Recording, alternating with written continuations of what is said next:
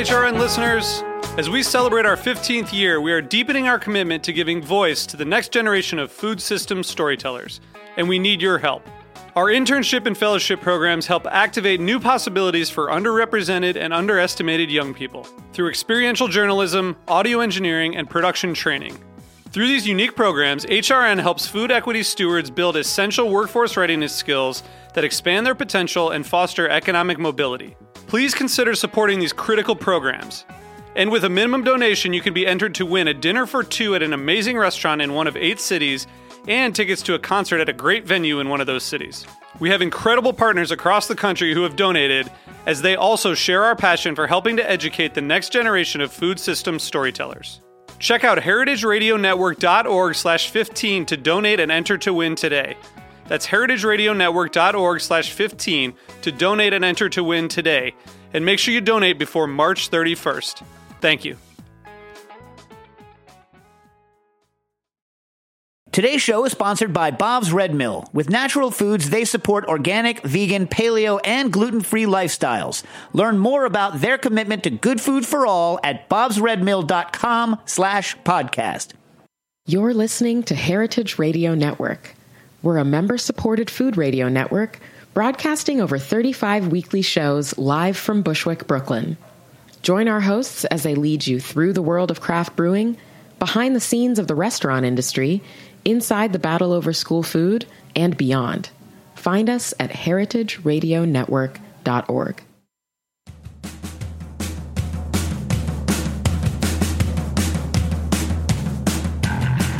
Hello, this is Dana Cowin, and you are listening to Speaking Broadly on Heritage Radio Network. Today, I have a very special program.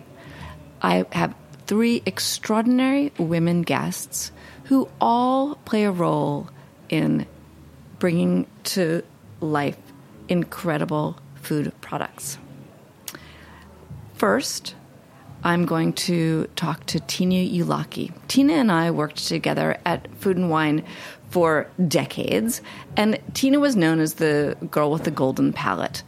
We would send her to every single food show. And to this day, Tina goes around the country and goes to food shows, tastes food, and she has an encyclopedic memory of every flavor she's ever tasted, every product she's ever tried. And that means when Tina sees a trend, it's really a trend because she can tell you, oh my gosh, I ate that 10 years ago. That's not new at all. Or she can say, I've never, ever seen this before.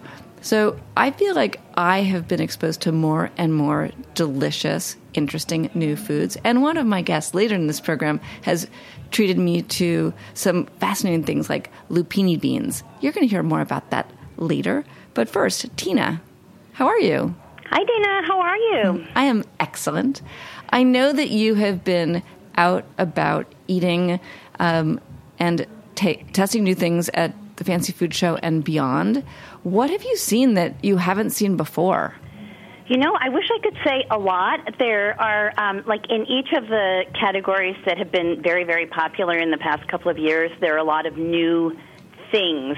Um, the one thing that um, like everybody is touting, you know, they're either touting how much protein they have, or that they're paleo, or GMO free, or um, gluten free, vegan. You know, there's a lot more screaming about that. I find. Um, but in a lot of the categories, there's still new things like fermented foods. You know, we've seen tons of krauts and pickles and kimchi. Now we're starting to see tonics and brines and pickle juices and lots of things pushing probiotics.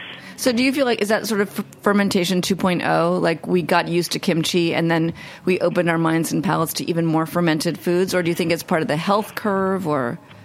I think it's a little bit of everything. Um, I also think maybe the juices and drinks and you know all the new beverages.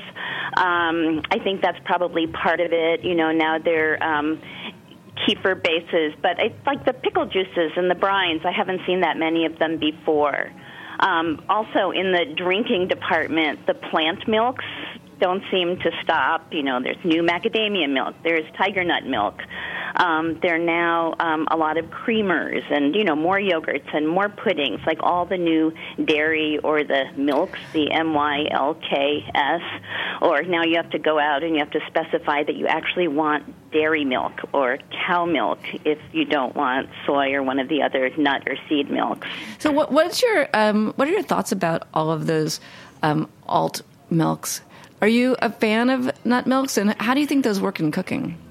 I um, I love the ones that are actually homemade. I haven't found any processed ones, and I haven't. I certainly haven't tasted them as widely as I could have. Um, you know, I just find that they generally either have some additives or they taste like they've been in the bottle for a little while. Having made them fresh from either raw or roasted nuts.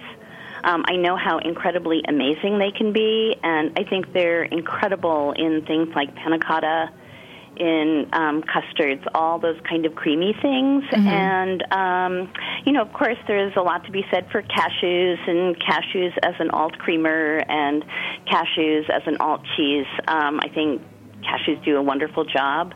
Um, you know, I'm kind of an old fashioned dairy girl. Um, you know, I like my milk, I like my cheese. Um, but they're also, I think, a lot more um, nut and seed butters and nut and seed spreads.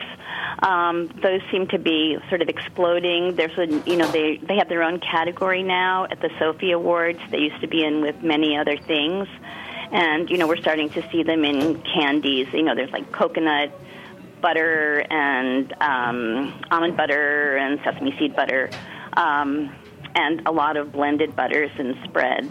One of the things that seems to be really exploding is um, in the meat category, sort of the alt to the um, all the healthy things. Um, you know, we've seen a lot of charcuterie for sure, and jerky and sausage, and now they're little snacking sausages. They're like all this grab and go meat that we, you know, that are, that's pretty high end from companies like Creminelli and Columbus, which we didn't have before. You used to be able to buy the sausages, but not sort of in a grab and go. Um, and then there are the bone broths, and now the pods of bone broth. So, and you can get like an espresso for bone broth and all the fats, you know. wow, I didn't know you could get an, es- an espresso for um, things like that. I mean, I just think there's there's more meat than ever before in the specialty food category. So, of all the things, this is such a plethora of like fascinating, delicious things that we now have access to that we didn't before. Um, what is your favorite? Like, if someone's going to chase down three new products, what that would, I think are awesome. Yeah, that you think are great. Um, okay, so um, you know, there's as you I'm sure see, uh, there are Middle Eastern flavors everywhere. Um, you know, things like za'atar and rose and tahini, like everywhere you look. Um, there's a company called Le Bon Magot. Um, they won a whole bunch of sofi Awards this year. Um, I think they have really, really great Middle Eastern products or Middle Eastern inspired products. My favorite is the tomato chutney because I think it's the most versatile. Uh-huh. Um, it's it's uh, you know it's sweet but not too sweet. It has um, uh, white raisins and ginger and garam masala in it. Mm, and I think wow. what's so great about it is you can like up your grilled meat game with it really easily. It's delicious with fried chicken. You can pair it with salty cheeses or with cheddar or with goat cheese. I think you you know you can swirl it into yogurt and make a dip. I think it's fantastic on anything. So that would be one thing.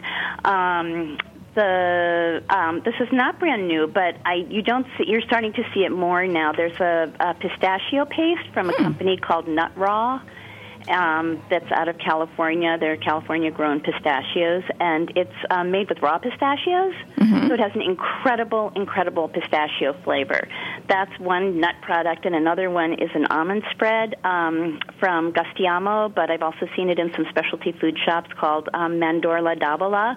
That's a sweetened raw almond spread. Wow. And I think delicious. these are both great. Well, of course, you can eat them off a spoon. You could spread them in a tart shell for a very up. tart. You could swirl them into brownies or a coffee cake batter, or you could just slather them on a croissant, a chocolate croissant, or something to up your morning game. That sounds incredibly indulgent and delicious. And is there one last one before I let you go? Uh, definitely. Um, well, they're awesome. You know, caramel is such a huge category, and you know, it's just growing all the time. And there are malt caramels and coconut caramels. And there are these apple cider caramels that we had that were just incredible from a company called Little Apple Treats. Oh. Um, and they have ones they with based, rose and cocoa nibs, and they're they're just if you want to bring somebody, if you have a caramel lover in your life, um, you know, I think these will totally, totally satisfy. They're they're incredible. Um, I think they were a good food award winner. Maybe not for this particular flavor, but their caramels are incredible, and I think they really changed the caramel game up a little bit. I, I feel like I wish it was Christmas because I feel like I want to buy each of these things and um, you know gift them to somebody. But I'll have to find uh, find another excuse. Tina, thank you as always for bringing so many delicious new ideas to the Speaking Broadly listeners, and I look forward to catching up with you soon. Okay, me too. Thanks for having me, Dana. Thanks. Have a great day. Thanks. Bye. Bye. So Tina always inspires me when she talks about you know what you can do with pistachio nuts. I'm like, oh, I want to go make brownies now. And uh, my next guest also inspires me to cook, but also inspires me to do good and do better in the world. Her name is Kim Jung, and she has an unusual pedigree and also an unusual mission. She went to West Point, and then she joined the army, where she um, detonated. No, you didn't. She searched for roadside bombs in Afghanistan, and when she came back to the U.S., she went to Harvard Business School. So I gotta say, I don't know a lot of people with that those kind of credentials, and particularly not those credentials who uh, end up in the food world. But when Kim came back, she and some partners put together Rumi Spice. Kim, I'm so delighted to speak to you today. Hi, Dana. It's really good to hear from you. Great great to be on the show. Thank you. So, I'm curious, what was your experience like in Afghanistan in the army that made you want to go back and help the women farmers and help bring saffron to the U.S.? As you mentioned, I was a route clearance platoon leader looking for roadside bombs, and it was a very specific mission and task. But I did have these moments of really uh, being able to interact with the Afghan women. Um, I actually had dinner and that, and we all, in a big group of about 30 people, had dinner with a bunch of Afghan women who came to this one person's home to have this dinner. And I learned about what their lives were like, you know, what they really needed and wanted. And they were basically wanting more incomes. They wanted more job opportunities. They wanted to be able to provide health care and school supplies for their children. So at the end of the day, the feeling that I got when I came back from Afghanistan after my deployment was that the things that we were doing there as deployed soldiers weren't necessarily the things that needed to be done. And we really believe at Rumi that the way to lay a foundation for peace in Afghanistan is through economic empowerment, so starting businesses. I'm, I'm curious about one thing, though, because you do work with women, but there's some challenges to working with women in Afghanistan, right? Yes, um, there's definitely a culture there where it's uh, a bit, it can be more of a paternalistic um, culture as we see it in the Western world. And, and it's viewed a little bit differently there, where women are seen as the people who hold the reputation of the family. You know, they are to be cared for and protected. Um, and what has been really great about the saffron industry in particular is that women have a disproportionate, um, a disproportionately high percentage of work. You know, they're the ones who are the ones working in the fields for the saffron.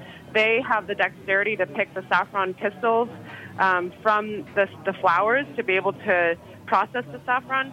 And so most of the people working in the saffron industry are actually women in Afghanistan. But I, I seem to remember you, you telling me once that the women had to, you had to ask permission to work with these farmers. Did, yes, I, make that, did I make so that up? When we,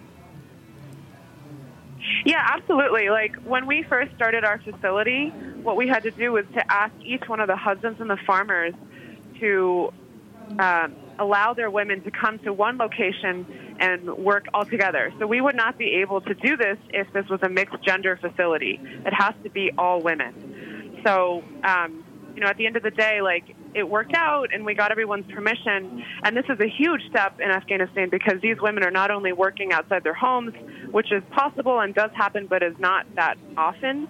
But these women are also getting paid direct wages, which Wow. is huge and one good step towards economic empowerment. That's it. That's extraordinary. Um, being being in the military was must be tough. Like I can't um, put myself in your shoes and um, imagine, you know, um, looking for roadside bombs. But being an entrepreneur is also really tough. I imagine extremely um, different. But I'm wondering where you find that commonality. Like, what is it um, between those two things that where you feel like you learn something and they they share something? I think military veterans make the best entrepreneurs and they can start businesses because while I was a platoon leader in Afghanistan, we had very little resources and we had to rely on each other in a team environment to make it work, make it happen, find external resources, and get the job done. And that's essentially what entrepreneurs do as well. Um, and, he, and with our business at Rumi, we have found great partners in Afghanistan, and that's why we have a pretty defensible position because nobody else can say that they have a solid supply chain in Afghanistan with Afghan partners who we trust. So, uh, you were recently on Shark Tank, which um, was, I imagine, for a small business, a very exciting moment. But you also faced some really, really tough questions about the viability of the business. But you came out ahead. Um, you got that investment from from Mark, which was phenomenal. Um, has it been difficult to raise money for this venture? What has that been like? That's a great question because you're right. A lot of people see a lot of the risks of this business and they don't understand the business environment in Afghanistan. You know, they see and they experience Afghanistan just through the media, which is bombs and the Taliban, opium, war, when in fact there's so much more to Afghanistan. And I think that the sharks were able to see that. And we got a lot of tough questions, and at the end of the day, the questions were more about, you know, projected net income, which in, for any business, I would say, is really hard to predict. And so, you know, we really focused on gross margins, and gross margins are what's really going to start growing a business in the beginning. Um, so, you know, it is hard to raise money, but you always, it's also a blessing because you find the people who understand the business environment that you're working in and who get it and who would be more additive value to Rumi Spice than people who don't get it, right? And it's not that necessarily it's just, you know, people have, they bring different experiences and different networks to the table, and that goes for both sides, both from the business and the investors. Well, I think your saffron is so delicious, and I and I hope that you know all of the people who've tasted it and even considered investing realize what a phenomenal high quality product you have. When you came to visit uh, me at Chef's Club, and we had the culinary director tasted Didier Elena, and we also had Alon Shaya there that day. You made an instant convert. But I'm curious. You know, you don't really come from a food background. How are you so sure that you were going to make great saffron or have these ladies pluck great saffron? Like, what made you believe in this product that is quite niche and quite expensive? In the beginning, I honestly didn't have any idea. And as I started to show the saffron to folks like, you know, Daniel Boulud and Thomas Keller, and as you mentioned, like Alon Shaya and Zach Engel, they were the ones to tell me, no, you guys have really, really good saffron. It's so much better than all the other ones that we have been using, and it's much more higher crocin level content. Um, it's more floral. It's got a bit more astringency, and it imparts so much more of a deep, intense flavor to a dish. While the other ones sometimes can be adulterated, and it's you know it, it's cut sometimes with other things. So you know we do have a better product, and it's validated both by the testing of the crocin levels and the freshness, and then secondly and most importantly by our very own customers. Um, and at the end of the day, it's the chefs whose palates. I mean, they're the ones who are the ultimate judge. And we, you know, we're the proud saffron suppliers for Daniel, the French Laundry Boulud, Shaya, and a bunch of other great places um, because the quality is so high. It is a, a really phenomenal roster. Uh, do you ever wish that you had chosen, you know, chocolate as a way to help Afghanistan, or something that, you know, um, was less delicate, or you know, seemed like an easier road? Hmm, that's an interesting question because you know I saffron seems like actually the perfect product out of Afghanistan. It's light. I mean, I'm not saying that Afghans make chocolate, by the way. I'm just saying an easier right. Yeah, product. just in general. Yeah. Um, well, I mean, I think you know, chocolate is a little bit easier because it's more accessible, right? Most people do know chocolate. Everybody eats chocolate, um, but not everybody has heard of saffron, let alone has tasted it. And so it's in a little bit of an uphill battle, but it's not. Um, I I mean, there are definitely places in the world and communities and um, where, where saffron is a major part of the diet, you know, and it's in like the family's grocery list every single week. You know, in Persian cuisine, it's all over the place. In Indian cuisine, it's almost every single dessert. In French cuisine, it's in bouillabaisse. In Spanish cuisine, it's in paella. Um, and so it's great in both sweet and savory. So there's such a huge potential for saffron to really rock the world as the next, you know, fantastic spice. It's got a lot of health benefits. And, you know, turmeric, which is in now everybody's um, latte nowadays. Oh, Kim, are you going to tell us? Are you going to tell us that saffron's the new turmeric? That would be very exciting for you. I was actually going to say that turmeric was is actually known as poor man's saffron back in the day. So there's there's a phenomenal opportunity. You are clearly an incredibly positive person and determined. But what in all of this has been really hard for you? Like, what have you had to overcome as you're growing this business? Like, an either an internal challenge or uh, that you feel you want to share with listeners because it is good to get lessons from people who've persisted, but also understand how hard it can be. I didn't know that I could be an entrepreneur, and nobody does until you take that leap. And I just felt so passionate about what our mission was to connect these Afghan farmers to the market. And it's this is basically what drives me to keep moving forward every day. And everybody has heard stories about how hard it is to be an entrepreneur, to have a startup business. And I'm really proud to say that our whole team feels the same way, and we're driven by one vision and one cause is for to lay a foundation for peace through economic empowerment of Right, Afghan farmers through saffron. Right, but So what's the hard oh, part? What's the hard part? Like that's that's um, that's the good part. But like, what's the thing that you know? What's where's the heartache? Like, where's the what? What have you overcome that is the big lesson here?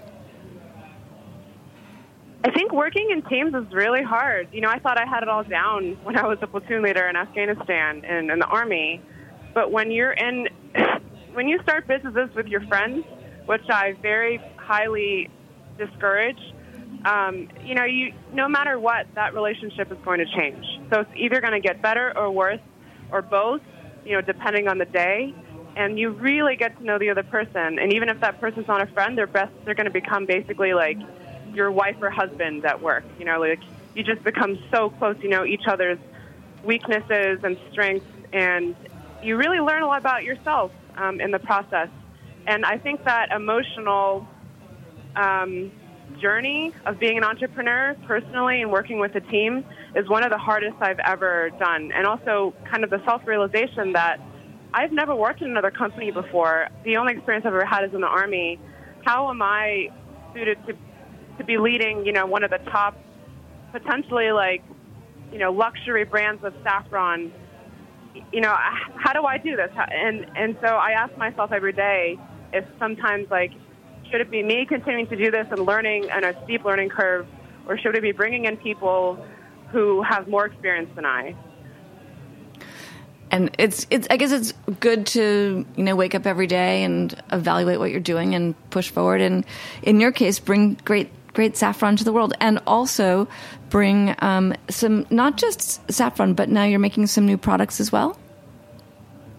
Yeah, we just started to make these gorgeous saffron gems. They're gummies. They're made of just pectin and sugar and saffron. Um, and so it's a really, it's our way of, of having a gateway to saffron, if you will. Um, so a lot of people don't really know how to use saffron. They're not willing to spend a lot of money on it, but they're willing to try and see what the taste is like. So it's a, it's a confection. And we also have spice blends and, and saffron butter.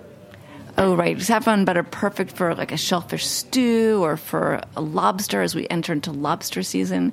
Well, with that sort of delicious thought, I'm going to say thank you, Kim, for joining us here on, on Speaking Broadly. And I look forward to more saffron in my future. And we're going to. Um, we're going to take a break right now, and then we'll be back with Jordan Gaspar. Jordan is an incredible investor in the food space. Just spending time with her, as we are going to do after the break, will make you feel like there is more amazing, natural, and innovative food out there than you ever knew before. So we'll be right back.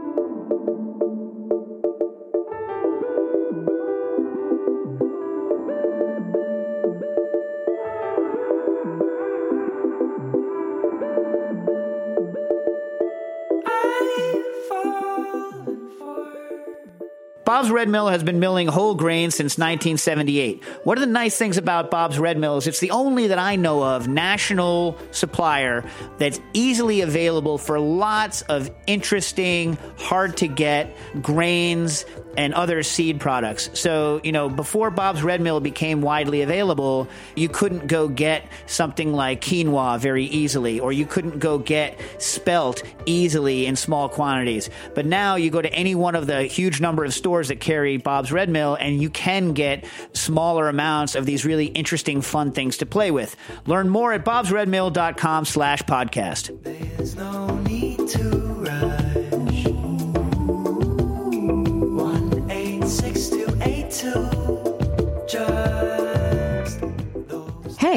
Like what you hear? Heritage Radio Network has plenty more. With fresh programming every week, we've got something for everyone. Trying to start your own food business?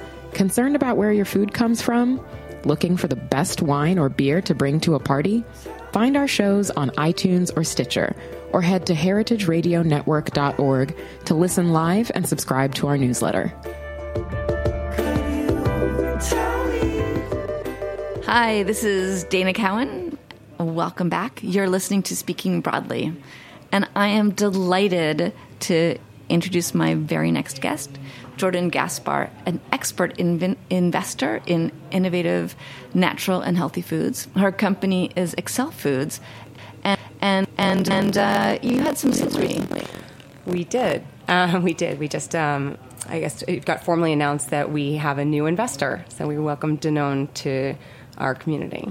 So we are talking at such a great moment because money seems to stick to you as flies stick to flypaper because I think you have such a great eye for trends and such a great eye for interesting foods that will find an audience.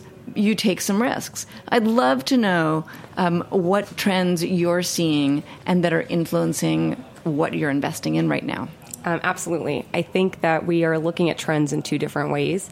We're thinking a little bit about the macro trends. You know, clearly everything is about snacking right now, so we call it snackification. But we're also thinking about sort of broader distribution and how there's been a shift in how these products are now going to be consumed. You know, we're not only going to be buying natural products from Whole Foods, but we're going to start to see increasingly this year food service applications and natural products going into different channels. Okay, so break that down for me because channels and food service are, you know. Um, so what does that mean exactly? So that means that when you fall in love with a fermented food, Yes, like Tina was talking like about Tina was talking about program. exactly that you're not just going to see it at Whole Foods in New York City, but you're going to start to see it at 7-Eleven. At 7-Eleven. Oh, I see. So you're saying it's uh, you're going to see better, more interesting foods lower on the food chain, like at someplace that would be quick, like gas station, Convenience, convenience store. convenience stores. Yes, um, I think that we're seeing that conventional retailers are being very aggressive in bringing in more innovative, natural, better for you products. And so it's it, the landscape has just changed pretty dramatically since you know we, we saw these products really emerge, uh, you know, through Whole Foods and, and other natural outlets. And you are particularly focused on the natural, good for you segment. And so, in that segment, uh, what do you see? I mean, Tina was talking about some of the things that she saw emerging in the um, nut butters, for one, um, kefir. What are you seeing that's particularly interesting? So I think that we agree with a lot of what she was saying. I mean, I do think that there is certainly an abundance of protein solutions, portable protein in particular. We're seeing And what is portable protein? Like, is that it's like a protein drink, or it's you know something we call pulse-based snacking, which is the lupini beans that you mentioned, Which I love. we, we'll have to get you a year supply. um, but it's also superfoods like mushrooms. Um, it's you know uh, it's things in general. Children's nutrition is a big focus right now. Children's snacking. I think that people are seeing the influence of organic baby food and realizing that those kids are getting older and that they've been trained to eat and only offered those foods. And so now you know we want to expand the offerings to them so that as they grow older, they get to continue with all the good learnings. That makes so much sense, and I never really thought about it that way. But we're starting kids so young, and the parents are trained to want to give their kids the natural best. And snacking is such a potentially bad pocket. Like I was walking through um, the park, and there were these yesterday, gorgeous day, kids from school. They all had bags of Cheetos, and it kind of broke my heart. Um, all these little school kids. But what would you put in a lunchbox today instead? Because I know that's like one of your passions. It, it is. So I think that there's a couple different things. We're also seeing fresh foods are being, you know, clearly widely adopted as an alternative. But if you are going to go into snacking, we do say, you know, bean-based snacks, things like that, that we think are better for you. You know, for us, we've got a couple of companies that we've been pretty excited about. But I think it's also there's allergen-friendly foods because we're thinking a lot in schools about, you know, nut-free zones. And so people, even if they are going to give their kids some of those traditional favorites like a cookie, they're thinking about what's a nut-free option that you know they can are actually allowed to put in the backpack. Um, better for you bars. You know, there's there's a couple of different ways that the bar category is changing. Um, obviously, the the protein influence is one thing, but we're seeing the emergence now of fresh bars. You know, where it's actually Yes. In in the refrigerated set. And you've invested in a fresh bar. We did. It's actually called Fresh Bar. You are the category leader, namer, and in Fresh provider. Bar. so, um, but I think that you know the idea is is that we want better for you, higher quality foods for our kids to be snacking on the go. Now, you also invested in EXO, which uses cricket flour. And okay, I, if I was in that room with you and we were talking about whether this was going to be a big thing or not a big thing, I think I would have been like, I don't know. I mean, how did you know that something like EXO would be sort of more than acceptable, but really embraced? I think that you you don't know, but Okay. you have to invest into the opportunity and the chance and, and innovation more generally. And I remember when we were thinking about EXO, which was our first investment, we realized how important it was to take those chances because EXO is what brought us Four Sigmatic, which is a mushroom based coffee, and Crunchsters, which is a, a sprouted mung bean snack. And all of that exciting innovation comes from choosing founders who are doing something really innovative and disruptive. The EXO guys happen to be extremely sophisticated um, and educated, and they had uh, long studies from the UN about sustainable protein, you know, and, and obviously insect protein. So that swayed us. But I feel like again, I would be like, "That's nice. I love all your research, and it tastes fine." But like bugs, we are so bug phobic. we are um, bug phobic, but you know, I think that it is getting bug better. Bug better. Um, but I, I do also think that um, it, it companies like EXO uh, gaining. Uh, gaining the the endorsement from investors and consumers is what allowed a lot of those more innovative products to come into the market and people to take chances. And so I think that it's it's harder in certain ways to be what we call a me too product, where you see the same thing again and again. If it's highly differentiated and it's something like insect protein or a mung bean, you know, people really get excited and they, they build an association with something new that's coming.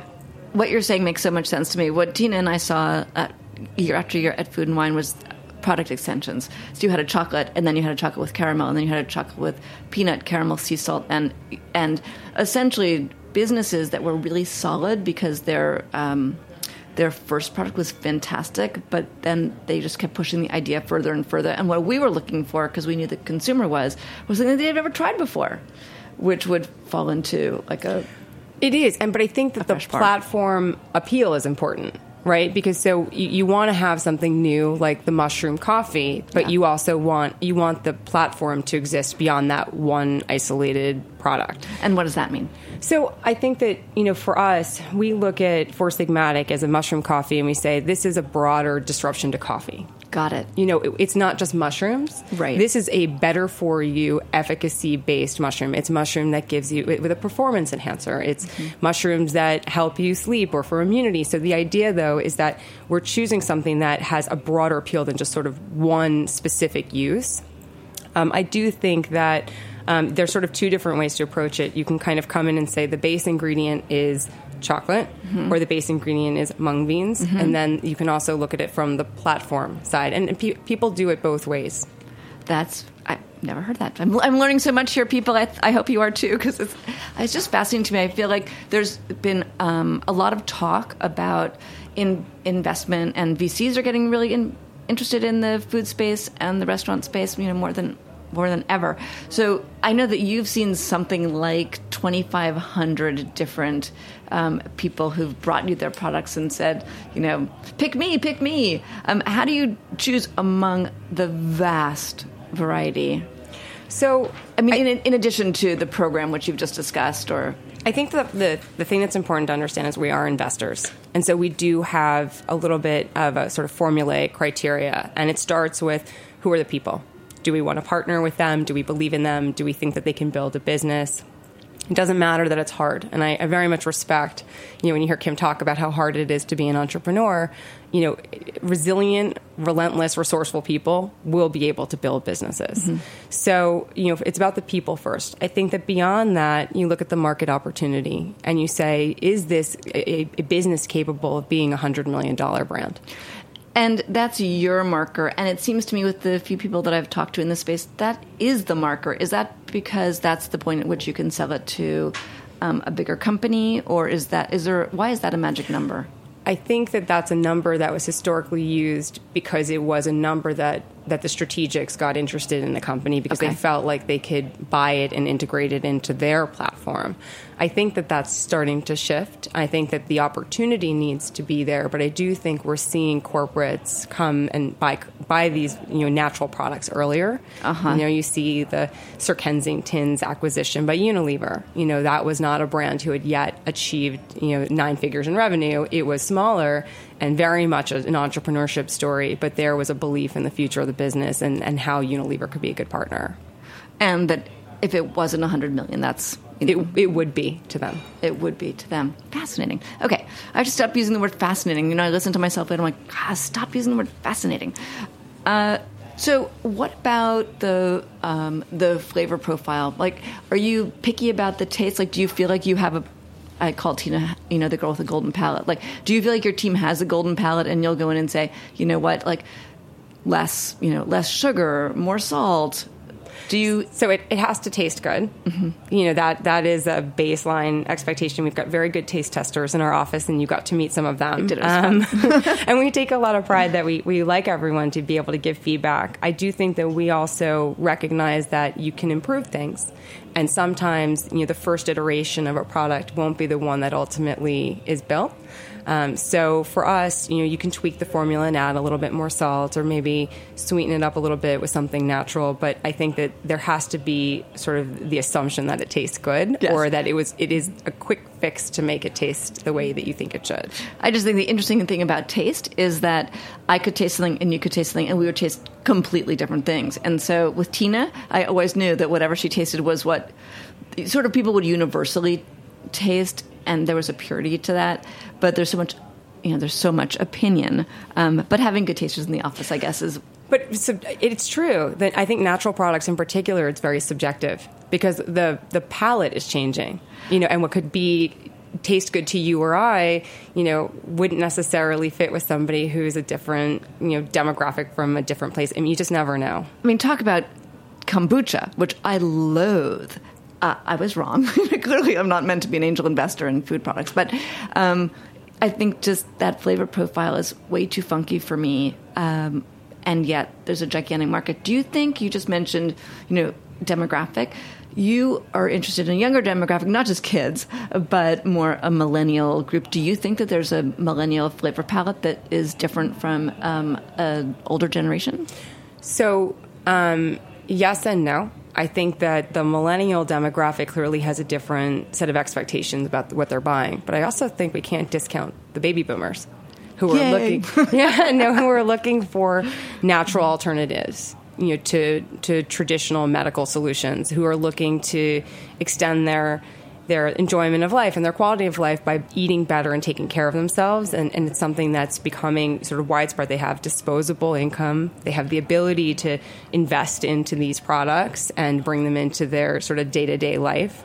Um, It always seemed a little odd to me to not focus on such a gigantic group of people who really are going and, you know, they're in the grocery store or a 7 Eleven with great frequency. But when you say you think that the millennials might have a, a different perspective, what do you think that is? Or expectation so said. millennials um, are definitely an audience that are, are very built on, on lifestyle identification. They want to believe in the brand. They want to be the brand. And I think that you know one of the things that we're seeing that's a big change in our industry right now is a lot of them are starting food brands. They were historically starting tech companies or you know life science businesses, and, and for them, they fall in love with an ingredient or they develop an, a, a, a proprietary process or they just you know really want to build a platform and they decide to direct those efforts into something that they love and that they, they can enjoy every day. and do you have an example of one of those in your portfolio? We have lots of examples. do. Of that. Are we I mean, staring I- at them Brahm, yeah, Brami's a perfect example. You know, and, and, and you look at Aaron, you know, he definitely um, he is the exact kind of entrepreneur that would have been highly successful in tech. But I think that that's that is a big part of you know sort of the evolution in the industry is that really smart, capable people are prioritizing food right now. Well, you're one of them. That's such a great segue. Thank you for that. Uh, so, how did you walk into this, right? Because you are a lawyer by training, right? And um, Re- reformed. but you, um, you know, and you had some interaction with food, but decided that's not what you wanted to do. So, how did you end up here? So um, I think that you know we all fall in love with food at an early age, and you either get bitten by the, the food bug, um, or or you, or you enjoy it and don't make it a big priority. But for me, I was always the person who wanted to try that new restaurant or who wanted to try that new product. Um, my partner and I were introduced, Lauren, um, in October 2012 and we really wanted to get involved working with early stage packaged food and, and beverage companies. But at the time, there was no venture units that were launched from the strategics. Um, there were When you say the strategics, just like that's for- like a General Mills Okay. or um, you know, uh, I, I think I would say General Mills is probably very relevant because it's very visible, or a Kellogg's. Um, you know, I think that there were a couple that were operating. Coke had one, um, but I think that we were seeing that there was a shift in that there was a lot of great companies launching. There weren't a lot of investors. You know, the investors were really focused on the companies that were bigger. You know, say 10 million in sales, and they had national distribution. Um, so we really wanted to work with smaller companies, and we wanted to specifically work with them, not just invest in them. And you started with a lot of confidence and not a lot of money and a website. We started with a $10,000 investment off of a Greenwich Village dining room table. We flew all over the country. We had, I remember, an 11 hour round trip in the car to go to Boston during the worst traffic ever just to ask people to get involved. And we. We wanted to find people who give their time. We wanted to find great companies. We wanted to find people who would invest in us. You know, we are entrepreneurs. And so for us, you know, that's I think a part of what, how our, the Accel Food story is that we are a startup fund for startups, and we take a lot of pride in that. And just to bring some reality to that, when you go and visit the AccelFoods office, like scuzzy doors, scuzzy stairs, um, perfectly lovely offices, but um, you really, you know, you say it, but you also live it from the dining room table to, you know, very pleasant, but scuzzy door offices. Well, so I think that it we will um, we were all will grow ourselves. I think this is keep in mind this is our third office. This is better than the other two. so we're happy to have our own office. And so for us, you know. Um, to give context, you know, a lot of entrepreneurs will appreciate this. When we first built Accel, we had no travel budget. We didn't know that we would be getting on a plane as often as we did, and so it's it's hard to you know sort of balance growth and prioritizing your infrastructure costs. You know, and I think for us, we always prioritize the people, and we prioritize obviously the investments in the brand. But you know, for us, the office was uh, a big expense that we've always tried to maintain. So uh, Accel will get a, a, better office, but right now we certainly have a scuzzy door. Yeah, and a very clean table and lots of good products. So exactly. Um, now. Uh, you had a ton of mentors. Like if you go on the website, I know that you started the company with a lot of mentors in order to be able to tap into their expertise and advice. And I'm just wondering, like, what is the most sort of meaningful and lasting of that advice that we got from that them, got or that, from them?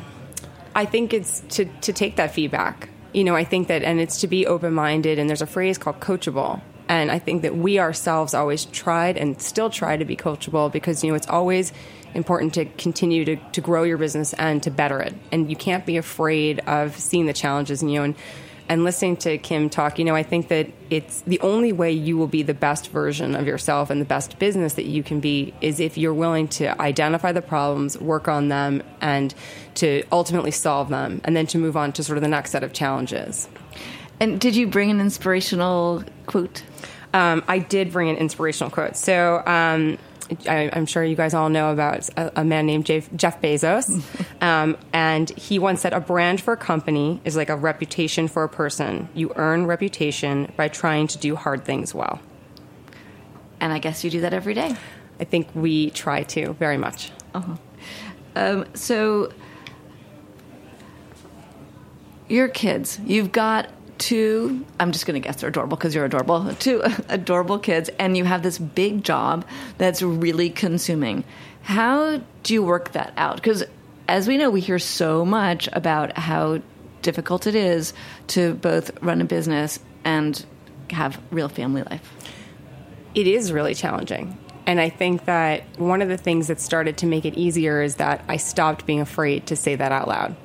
And I think that it's important for every parent, not just a woman, you know, to acknowledge that balancing your work priorities with your family priorities is is harder and gets harder as you you want to be the best person you can and be a superstar at work, but also a superstar at home.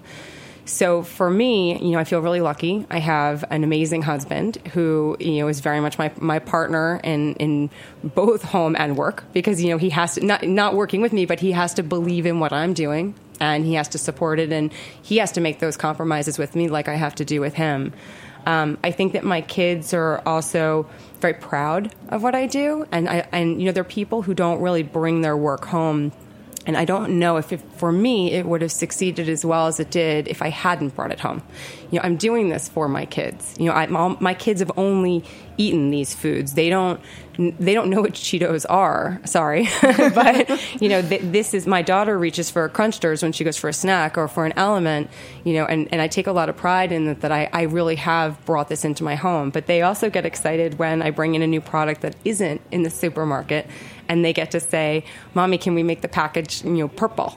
You know? so, um, Wait, so they're giving you some feedback. Oh, they use the words and everything. They, they, they, say, you know, this product tastes good or this brand good. So, um, but how I, old are they for the listeners? Six and four. Yeah. Um, but I do think that you know, I take a for me, you know, I was really um, personally struck when we invest in a company called Kidfresh, which is a frozen foods business, um, which is directed for children. Um, it's better for you, sort of traditional favorites, hidden vegetables vegetables, white meat only chicken, chicken nuggets and chicken sticks and fish sticks and meatballs. And all of my friends came out of the woodwork and were telling me that they were consumers of this product, that it changed their life. And, you know, it's not something that people talk that openly about is their consumption of frozen foods because we Absolutely. all want to, to do the best we can to provide fresh meals. But it made me so proud that we could work with a founder that was doing something that all of my friends were already buying. Also, really interesting that it's sort of like when you you know have an ugly disease and then you find out oh my god you've all like gone through this and no one's ever confessed before. Um, and, and, i think that's one of the challenges of the category you know in frozen. Um, i think that people should really get with the frozen program because i think that when um, fruits or vegetables are frozen on the farm, they retain so many more nutrients, and uh, it's really a phenomenal option for speed, for health, as long as you're having the right you know food that was grown the right way in the first place and i feel like there's a tremendous opportunity in frozen in the future if we can explain to people like why it can be so great. particularly with kids. I mean, affordable nutrition for children, where parent working parents can have a meal solution and they can feel good about it instead of getting their kids fast food, is something that we believe in, in, in believe in more than anything. You know, for us, we've been unbelievably surprised by the retail um, sort of support for this company. You know, they've got nas- a national footprint with Walmart and Target. Um, you know, but it's it's for us also. It's really resonating that this is a meal solution that working parents. We talk about that that balance, like that they can provide their kids. So it sounds like you have a you have a great partner, you have a great husband, you have great kids. Um, but I'm always looking for that thing. It, it's got to have been hard, all the travel, and there must be some uncertainty, even though this money does seem to gravitate towards you as though you're a spinning wheel. But um, what has been the hard thing that you've had to overcome? Like what? I, I think that we really were ourselves um, unbelievably humbled and surprised by the growth of Accel. You know, we just launched in January 2014 formally, and so we've grown a lot to now be sort of a $35 million fund with great partners like you mentioned. Um, you know, but I think that for us, you know, it is always how do you prioritize, you know, your spend and your budget versus and your Yeah, investment. I mean the personal pain. Like I, that's a business pain, but So on the personal pain, it's it's hard. You know, it's it's hard to you know we travel almost every week. So you know, you really? You know, we'll take breaks. Um, I think that I've learned to get um, unapologetic for the times that I'm really investing, you know, with my family. And, and there's a lot of people who get to have conference calls with me with my kids in the background. Um, but I think that, you know, there's, there were a lot of pain points along the way for me, you know, trying to establish myself as, um, as as someone to you know sort of believe in and yet I was on the floor of my closet taking a call with my my kids in the other room because it was too loud you know so I I think that um, there's just like a practical everyday challenge with small kids at home. Um, I think it's also it's really important, you know, I've learned to to take those moments to say all the things out loud to my kids because, you know, they do miss me at all the events. You know, I, I go to as much as I can, but I, I physically can't always be at things. And so, you know, my husband and I have gotten better about, you know, doing the FaceTime in for a parent teacher conference if somebody has to be away, you know, and I, I, I'm very grateful that our, our school isn't judging us too much. but I do think it's it's trying to you have to be really good at planning and i plan very far out um, i have a lot of support from my family and my friends but i think that our team at work also understands that my kids are always in and out of our office you know and, and there's just got a lot of flexibility that, that i need all around So, what woman would you say you admire in this space who really has inspired you? you know, it was it's, it's an easy one for me. It's Denise Morrison. You know, I think that I look back to And the, she is. and she happens to be, you know, uh, um, the Campbell Soup Company, the CEO of the Campbell Soup Company, who is also um, the primary investor in Acre, which is one of our investors. So I feel very lucky because she's they've since invested. Um, but I think that I look at um, Denise Morrison, sort of how she approached us as something that was truly unique. And in 2014, when nobody had heard of us, she reached out to us and she got on the phone and said, "Would you, you know, just tell us what you're doing, tell us what you're building, you know, what can we do to help you? Um, we want, you know, the Campbell Soup Company wants to be supportive of this." And you know, it was a, nobody had heard of us. Nobody knew about us. We had invested in crickets and mushrooms, you know. But I was really inspired by somebody with that level of prestige in their career taking time to to not only you know believe in the platform and its relevance, but to believe in Lauren and me. That is a beautiful way to conclude today's Speaking Broadly. Jordan, thank you so much for coming and, and um, first sharing your phenomenal products, but your time and your story that I think is so inspiring um, with the Speaking Broadly listeners.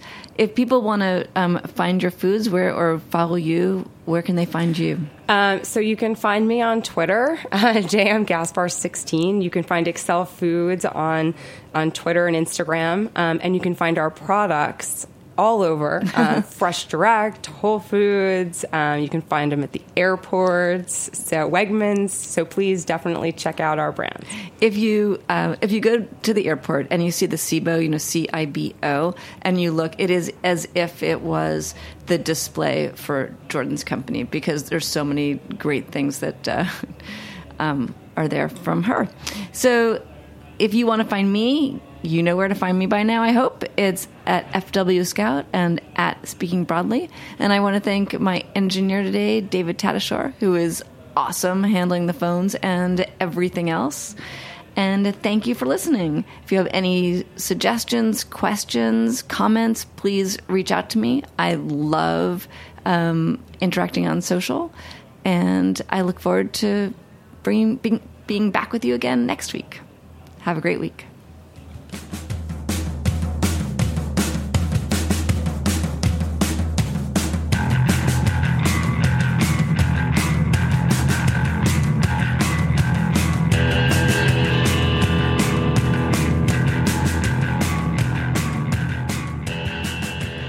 Listening to Heritage Radio Network, food radio supported by you.